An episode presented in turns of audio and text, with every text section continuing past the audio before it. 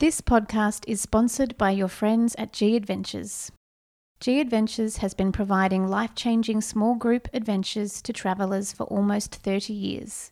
But it's not just your life that's changed, it's the lives of all the people in the places we visit. To ensure we're protecting children around the world when we travel, G Adventures worked to create global good practices guidelines for child welfare. Because kids are kids, no matter where they live, and it is critical that no child is ever harmed as a result of tourism. You, the traveller, have the power to make a true impact in the communities you visit, and that's why we actively work to ensure children are protected in the places we operate. Learn more about this policy and all of our responsible travel initiatives at gadventures.com.au.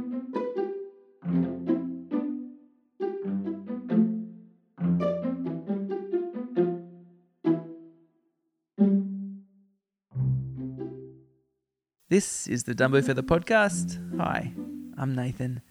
A new year, a new decade is upon us. And here in Australia, we are feeling through the enormous grief and devastation of recent bushfires. If you are overwhelmed at this time, please connect with us. We have an incredible community and many resources to help navigate some of these challenges as the reality of climate related disasters hit closer to home. You can find all our contacts on the Dumbo Feather website or reach out via social media. Our first episode for the year is about empathy, and it's a panel discussion recorded live at the M Pavilion in Melbourne late last year. The event was to celebrate A Mile in My Shoes, an interactive art project that invited participants to quite literally put someone else's shoes on and hear a recording of their story. I was joined by Dharma teacher Catherine Ingram and psychotherapist Sarah Pant to explore their experiences of the project and also their thoughts on why empathy is fundamental to our survival as humans and how we can help foster it in one another as we go about our days. It's lovely to be gathered here to, to talk about uh, empathy and this incredible proposition of, of walking in someone else's shoes. I want to acknowledge the, the context in which we're gathered here this morning, uh, a time in which human beings are having an unprecedented impact on the planet, and where individualism is rife and uh, empathy, I think, is needed more than ever for, um, for the resilience of our species. And so at Dumbo Feather and the School of Life, we're kind of deeply invested in these questions and, and the work involved in being more empathic human beings. What does it mean to kind of be able to deeply listen to another human and understand what their needs are and provide for them accordingly?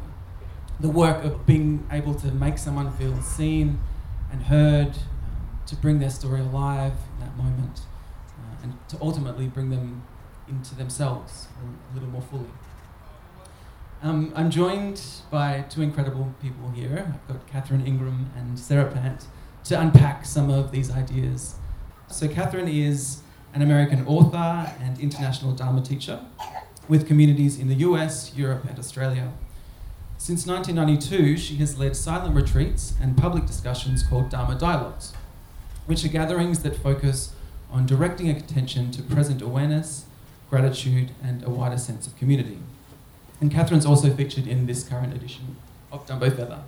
Um, so be sure to check that out.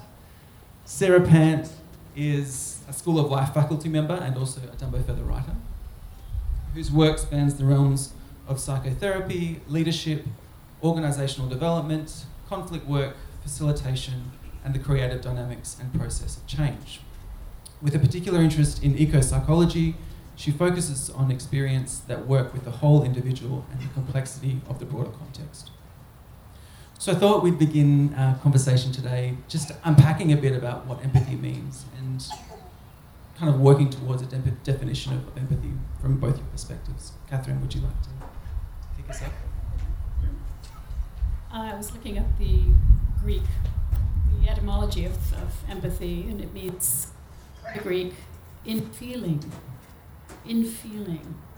I was thinking about how innate empathy actually is in us. If you've ever seen any of those videos of little babies, one will start crying and the other starts crying, or one starts laughing, the other starts laughing. There's something very present in feeling within us that somehow gets overlooked or clouded.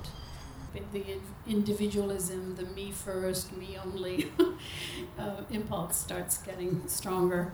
Um, so it's really a matter of tuning into something that is actually much more natural to you when you see someone suffering or someone laughing or, or it's it becomes easier and easier to just feel a kind of blend looking into another pair of eyes and kind of forgetting where you leave off and they begin it's, it's interesting to me that um, we, we're here in response to a, an art piece um, theodore Lipps was a philosopher um, who became curious about uh, what happens in that experiencing of art and why we might feel what we're feeling. So, what, what is this relationship? And that's where um, the uh, empathy, the word as, as we know it, was, was born um, because he uh, actually started to investigate uh, how art moves us and that it's in the it's in the our internal experiencing of it um, that feeling into that we actually um, have our emotional response. And then Freud took um, that, uh, uh, was influenced by um, Lipps' uh, writings, and he obviously, as, um, as one of the founders of psychology, he uh, taught his students to imagine being in the shoes of those that they were working with as opposed to making judgments. And so um, I think empathy is that is that imaginative leap into what might it be like, what might this person be experiencing um, that is uh, leading to their behaviour or their um, their presentation. And then at the School of Life, we also talk about how that is there, there's a um, sort of a dual process that's happening. So in my imagining what it's like to be in your shoes and empathizing with you I'm also connecting with that part of myself, uh, connecting with uh, the part of myself that perhaps I don't necessarily relate to in the everyday. Uh, perhaps I'm even ashamed of, or I push away sometimes. But there's a um, there's an acknowledgement of or a recognition of a common human experience when I step into your shoes and imagine where you are, and then recognize that in myself as well. So it's an interesting sort of it's it's about the other but it's also about us. Well i love that this idea that we have the full spectrum of humanity within us and sharing a story with someone else enables us to tap into that part of it ourselves. That's incredible. I want to talk a bit about our experiences of a mile in my shoes. We've all had an opportunity. Catherine and i went on friday together and had a really beautiful time. Um, just about what you experienced perhaps whose story you got to hear and what it kind of invoked for you. I um, I met Anya, who's a, a, a geologist and um, studies the relationship um, between the ocean and the land and the stories that we we shape around what we what we know um, from those studies. And uh, it was so interesting to have uh, these wetsuit shoes on, very thin soles, and feel the, this really solid ground beneath my feet whilst listening to a story that was about the opposite actually was about oceans rising and um, and Anya's experience of being in a community where they've already uh, feeling the impacts and seeing the impacts on their villages of, of uh, you know water lapping lapping around the, their doors. Um, and her her uh, I guess her her recognition of how the water, the water at the doors of, of um, these people on this island is the same water that's, that's at our doors and that will be rising and that we are um, often, uh, that she recognized in herself about um, feeling she could always go to, she could leave, she could always go to higher ground and then realizing that actually this is it, we're all on this ground together and, and this is the same, this is the same water and it was, um, it was a beautiful story actually. So, and, and, and our relationship, I think, with, with the ocean and the land was uh, threaded, threaded through it so, so um, viscerally. So I met, a, I met a guy called Ross, and he works on the Yarra River. He just cleans out the waterways. And it was a really simple story. He's kind of a bit of a larrikin. He's talking about how Um, there were lots of dildos in the waterways and sex toys, and I was like, oh, this isn't kind of my per- the typical person that I would speak to, and was easily kind of tuning out of this story. But he he really owned his story, and he was saying how people would wave to him and thank him for the work that he was doing, and um, like it, there was something validating in the way that he was telling the story, and I, I became more and more excited by how excited he was for the work he was doing and and the kind of story that he owned. So there was something really beautiful in just me having been forced there to sit there and listen to him um, share this experience, but then share it in a way that I could see he was really empowered by, by it at the same time. Well, I had, a, on the surface, quite an ordinary um, journey in the shoes that I was wearing, in that it's, it was a story about a couple who loved a dog. They adopted a, a greyhound uh, at, a, at a shelter, actually. And it was the woman telling the story and all the ways that she loved her dog. Um, so it seemed, you know, I've heard this story many times before and experienced a love of a dog, and so there was, you know, an easy resonance and so on. But anyway, afterward, Nathan and I were walking away, and I said, you know, I think I want a dog. so the empathy thing did work. There you go.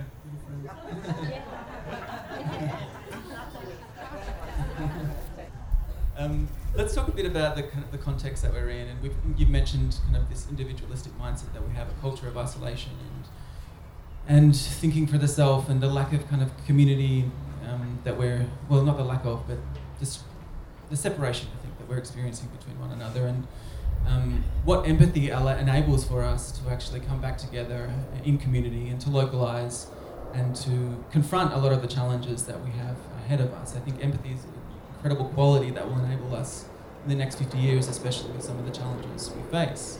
So I just want to unpack a bit about the, the time that we're in and, and yeah.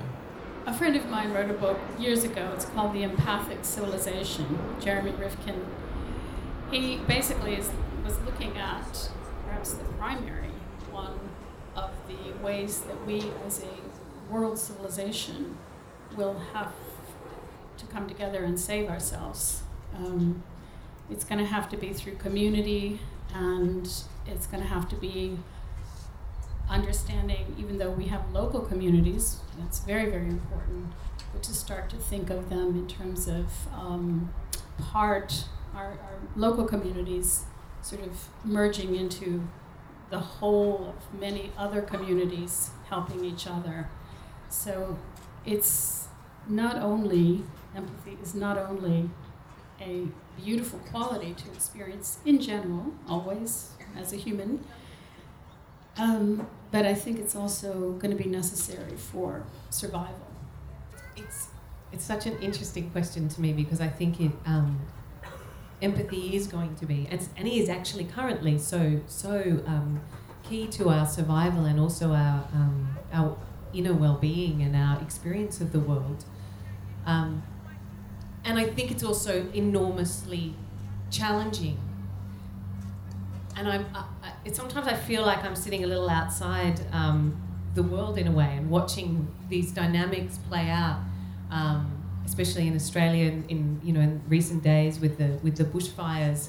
I think that, that this um, I, I just notice incredibly divisive language uh, that starts to, to come out in, in times of challenge. And the opposite is also true that in times of challenge, we pull together like never before and we really manage to see each other's humanity. And so I think, although there's something really, um, uh, I think we're drawn into, into uh, much more compassion and empathy and connection in those times, it's also harder in a way to see the other, the, the ones that we don't relate to so well, uh, we don't recognize ourselves in so much, um, and easier to move into that sort of polarization of, of us versus them. So I see it as um, it's absolutely crucial to our, our survival, um, and it's also beyond humankind. I think it's about, uh, I think empathy is important um, because we're being called into relationship with the world in a way that we haven't been for some time. And um, those signals are, are getting louder and louder and louder. And part of part of, I think, um, what we're being required to do to navigate these times is actually to recognize our place within the ecosystem. And uh, to do that, we need to be in relationship with the other beings and with nature in a different way. And I think that that takes that same imaginative leap. I think that takes that same quality of empathy, of feeling into and relating, so that we can become, um, uh, we can we can get to a place of responding rather than reacting, and recognizing how we are interconnected with each other as human beings, but also with our, our broader w- world for our survival. Yeah, for me, I think about it, we have to move beyond a kind of an ex- extractive relationship with uh, an extractive transaction with the way we relate to one another. So it's less about what I can get out of you in this kind of conversation and to, into a more generative one. So what I can actually give you and what we can create in this moment together. I mean, if we think about ourselves as, as life-giving, life-creating, generative beings on the planet, part of the ecosystem, giving life, then there has to be a shift in the way that we're relating to one another. And I think the capitalist consumerist mindset has taught us to be quite extractive and to get what we want to create this culture that we have. Um, but what this time is presenting is an opportunity for us to, to change the way we relate and to relearn what it means to take care of one another. Um, you know, all of the kind of little challenges that we might be facing. Do we need to actually bring someone into our home if they don't have shelter? Do we need to relearn what it means to give them food and to give them water and these kind of basic human things? Relearning that, and, and I think you're right that in that the the tragedy will probably spark that in us anyway. We probably don't need to relearn it. We have that somewhere deep within us. Um, but I think these are some of the things we're going to be asking and exploring and experiencing in the in the short to near term. I, I live near Byron Bay, and as probably most of you know, um, there are big fires nearby. So I know a number of people who've had to evacuate from their homes, not only because of fire threat, but because of the heavy smoke and it's beautiful to see how many people are taking in strangers into their homes, taking in people's pets. I'm always very aware in these huge fires, you know, we only hear the death toll about humans, but I'm always just sick at heart when I think about the wildlife that's that's dying and cannot just get in a car and go somewhere else. So, yes, in all these ways, we're in a time where you know, to your point, Nathan, the the the impulse to be of service to the greater good. And by the way, it's an open secret for happiness. When you when you switch that motivation, you just get a lot more happy. Having to constantly be on a big me project serving me, so that means you wake up and it's the whole day of sort of fear and greed and a kind of hunger of the heart is really tedious and exhausting and usually doesn't work out well. but when you, you switch it around, there's just so much, you know, help that can be offered in little ways. It doesn't have to be grand. This is the work that you're doing in Dharma Dialogues as well. I experienced one of Catherine's Dharma Dialogues a, a couple of weeks ago, where pretty much there's an audience who can ask her questions, any questions that they have as they arise, and she responds to them. And what I found so amazing was that I asked you a question that was very general around tragedy, but was quite specific from my experience. But I didn't feel like I could share the intimate details of that experience. And you were able, you listened with such uh, depth that you were able to answer it in a way that I really needed it to be answered. And I thought it was so incredible the way you did that. And I don't know if you have any advice as to how we do that so, so beautifully as you do, or, or, or just generally what the journey has been like for you to hold those conversations the way you do. Well, it, it, you're in your question, you used the word listen, and that's really it. You basically listen from a place in your heart that is empathic uh, as best you can, right? You imagine, you know, you just, you know, I'm, I'm thinking of something that, as I'm talking, it's a kind of example of a really cool experience of empathy that we all could actually watch, which is when Patti Smith was receiving the Nobel Prize on behalf of Bob Dylan. So he won the Nobel Prize, but he didn't want to go to the ceremony. Patti Smith went in his place, and she chose to sing Hard Rain's Gonna Fall, which has about 50 lines of lyrics. Why she chose that is a mystery. She practiced it you know, she was dreaming about it for weeks. She practiced it night and day, but she gets in front of the very august assembly and she starts flubbing the lines. And she, she apologizes several times and she tries again.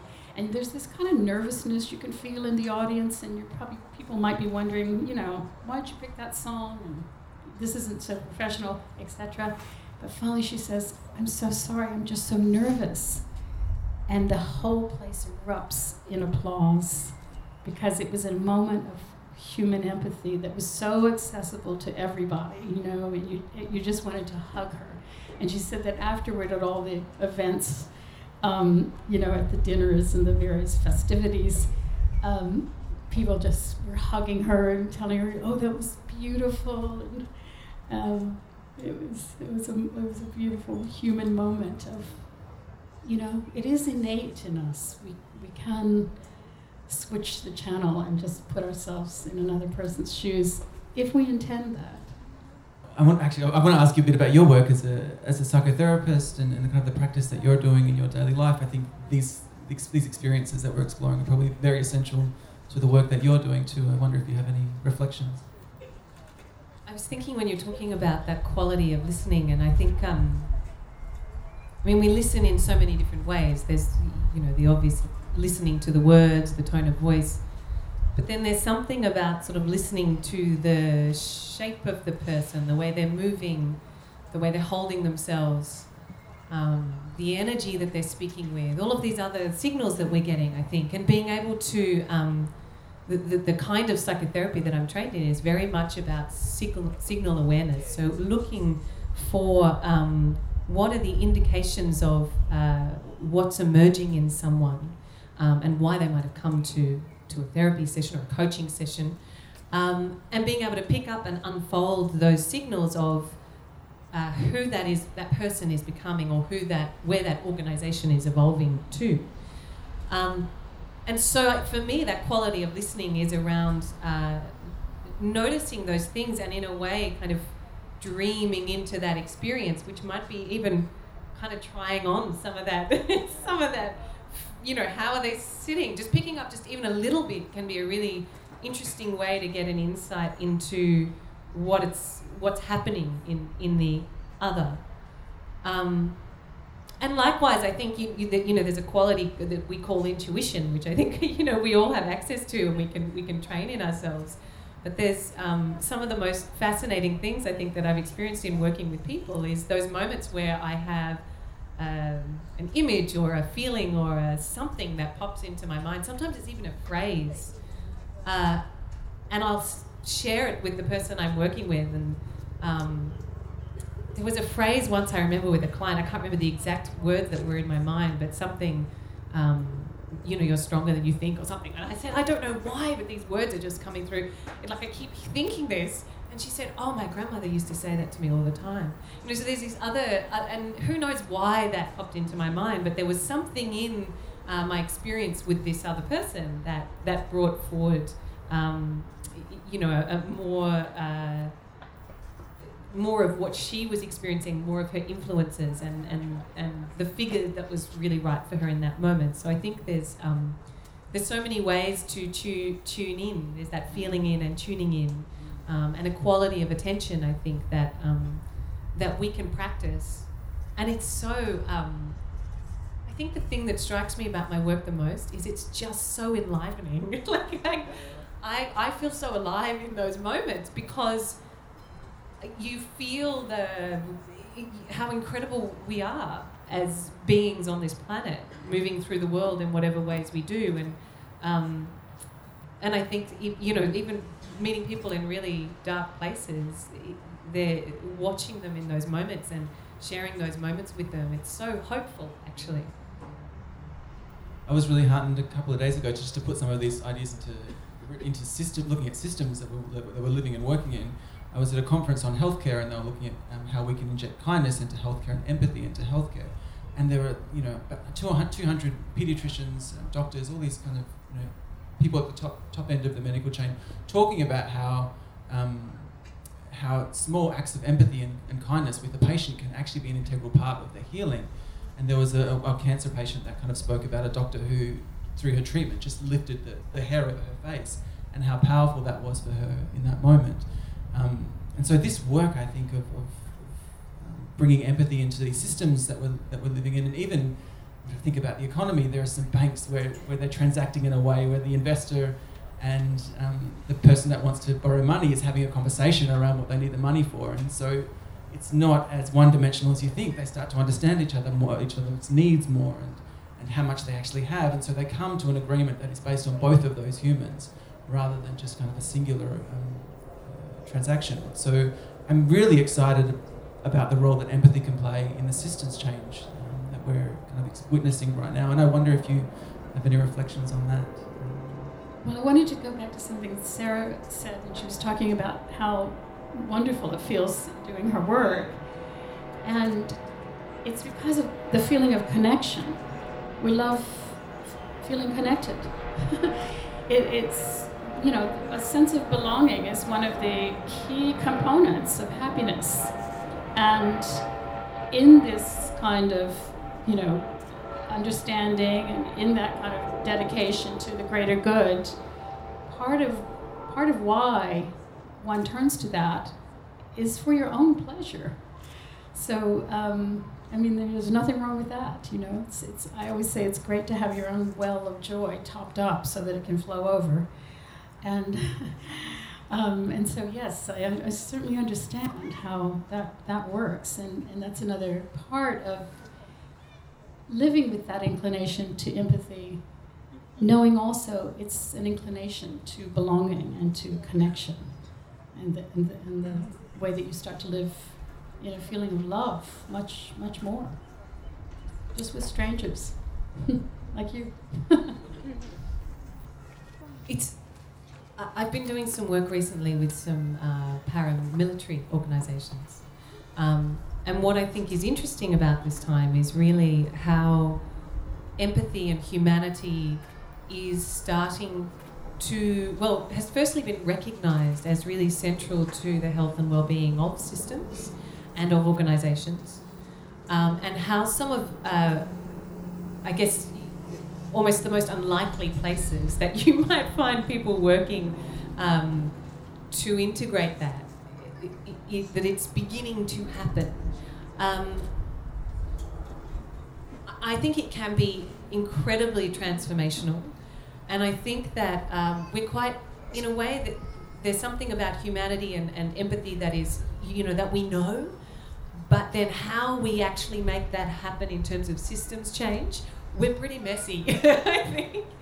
Um, so we're, you know, we're, we're sort of learning as we go, and um, and so I, I, I'm, I'm watching I'm watching that unfold with some of the organisations that I'm working with, and seeing that wrestle with how to loosen up the role a little. You know, we I think we all get stuck in our roles and the and the um, the expectations and the power and the um, the persona that comes with that role. And I think um, empathy requires us to be able to move more fluidly between different roles. That I can be, say, a therapist, and I'm in a certain role, and I can also be a mother and I'm in a different role, and I can also be a friend and I can also be a feeling human being who might get nervous or any of those things, and that might all happen within a very short space of time. And to be able to move between those and I guess be able to communicate as I go, it's um it, it does require a loosening of self and an expansion of identity. Yeah, I love that idea of loosening ourselves. And for me, a big part of this that we're not talking about is vulnerability. It's kind of being drop in, dropping into a deeper part of ourselves that we just don't do in our everyday interactions. Um, so perhaps vulnerability is a key part of, of, this experience, and that's something that we hold. Like, how vulnerable am I going to be with you in this moment? There are any number of factors that would say I shouldn't, but you know, perhaps there is a deepening, as you say, this pleasure in kind of that experience and that connection. So you know, maybe we need to be leaning into that. I was just yeah. thinking about power actually, yeah. and I was thinking about um, how challenging it is uh, you, you know, modeling, being able to model uh, the, the uh, using power well and how challenging that can be when um, our models of power have been quite rigid and in, uh, uh you know presented in a certain way. Yeah. So I was just I, I, I was just thinking about that as you spoke. Yeah, yeah. Around how how to bring uh, in that relationship between power and vulnerability, um, and that both can exist in the same moment. That I Mm. can both be strong and, and powerful, and I can also be deeply vulnerable and authentic and real and human and Mm. messy and Mm. all these things. Amazing. And another key part of empathy that we haven't kind of touched on is acknowledging uh, our own privilege, you know, in the interactions that we have with one another. And I think acknowledging privilege is, is key to, to deepening our social cohesions and our, the way we live together, right? Um, yeah, I wonder if you have any reflections on privilege and, and what that looks like in, in how we interact with one another. Yeah. Um, for me, having privilege is a cause for humility, right? It, it, it, I think that's the appropriate response to privilege, you know, because for most of us, we didn't really do much to get our privilege. We just got born in a place or to a group of people. Um, and to kind of wear that in any kind of um, ego way or with any kind of arrogance or anything like that is is just a misunderstanding actually. So when the switch is to much more humility uh, in the face of privilege, then again we empathy is easier. You just feel it more deeply. You feel it more easily. You, you feel you feel empathy with your own friends who are also privileged. You understand, uh, and you also feel tremendous empathy for those who are less privileged, which are the greater number in this world. I think you have some, you had some interesting reflections on, on how we actually empathise with someone whose views are different to our own, or whose values are different to our own, which is the greatest challenge of empathy. Empathizing with someone like Donald Trump. I mean, what does that what does that mean? What does that feel like? Yeah, well, um, definitely. I, I feel that that's that is the challenge. It's the one. It's the one category that's the most challenging for me. And one of the ways that I think about it is I kind of do a little reflection whenever I'm challenged in that way. Somebody's values, somebody's belief system, somebody's behavior. Um, I imagine that person being kind in some context, like with their own family or with their pets or or to me in some context. You know, like the story of the Good Samaritan. Do you know that story? You know, where it was not the ordinary expectation of the person who helped him, the Samaritan who helped this person who'd been set upon by robbers and almost killed. Two other people of his own sort of tribe had passed him by, and then this person who was much more would have been considered an enemy in his social circles actually was the one who helped him. Um, so it's it's like imagining a good this person as a good Samaritan to me or to anybody else. So kind of because I doubt that uh, there are very many people who are just purely up to no good. you know, there's plenty of people who are up to no good, but it's maybe not entirely.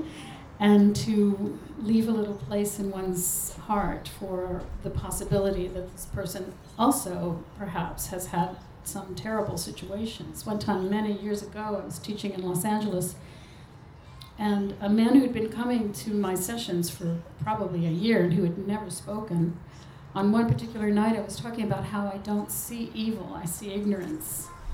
And he raised his hand and spoke for the only time that he ever did. He'd been a defense attorney in Los Angeles for 30 years at that point, and he had defended a lot of very famous cases of people who've done really horrible, horrible things. And he said that in getting to know them, these, these prisoners, in fact, and defendants, he said it would just break your heart to hear their stories, to hear what they've been through. And it puts in context how the rage in them just exploded at some point.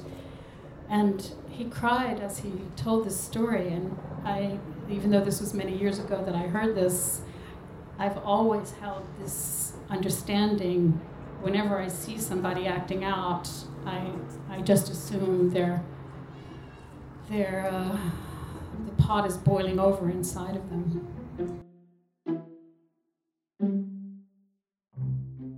Big thanks to Catherine and Sarah for being part of this discussion, to M Pavilion, the Art Centre Melbourne, and the Empathy Museum, which produced A Mile in My Shoes, for making this event happen.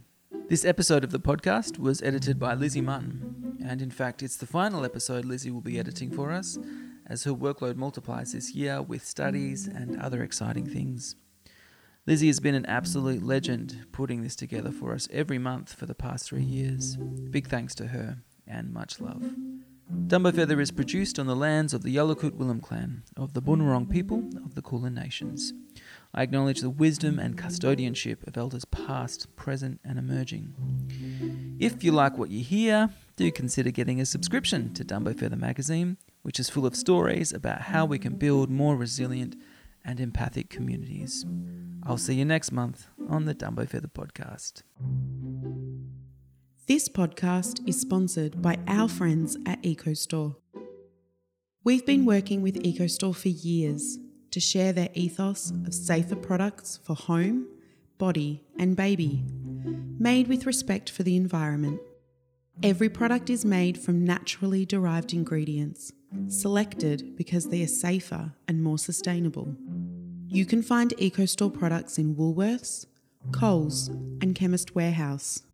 And learn more about how they are doing their part for a better tomorrow at ecostore.com.au.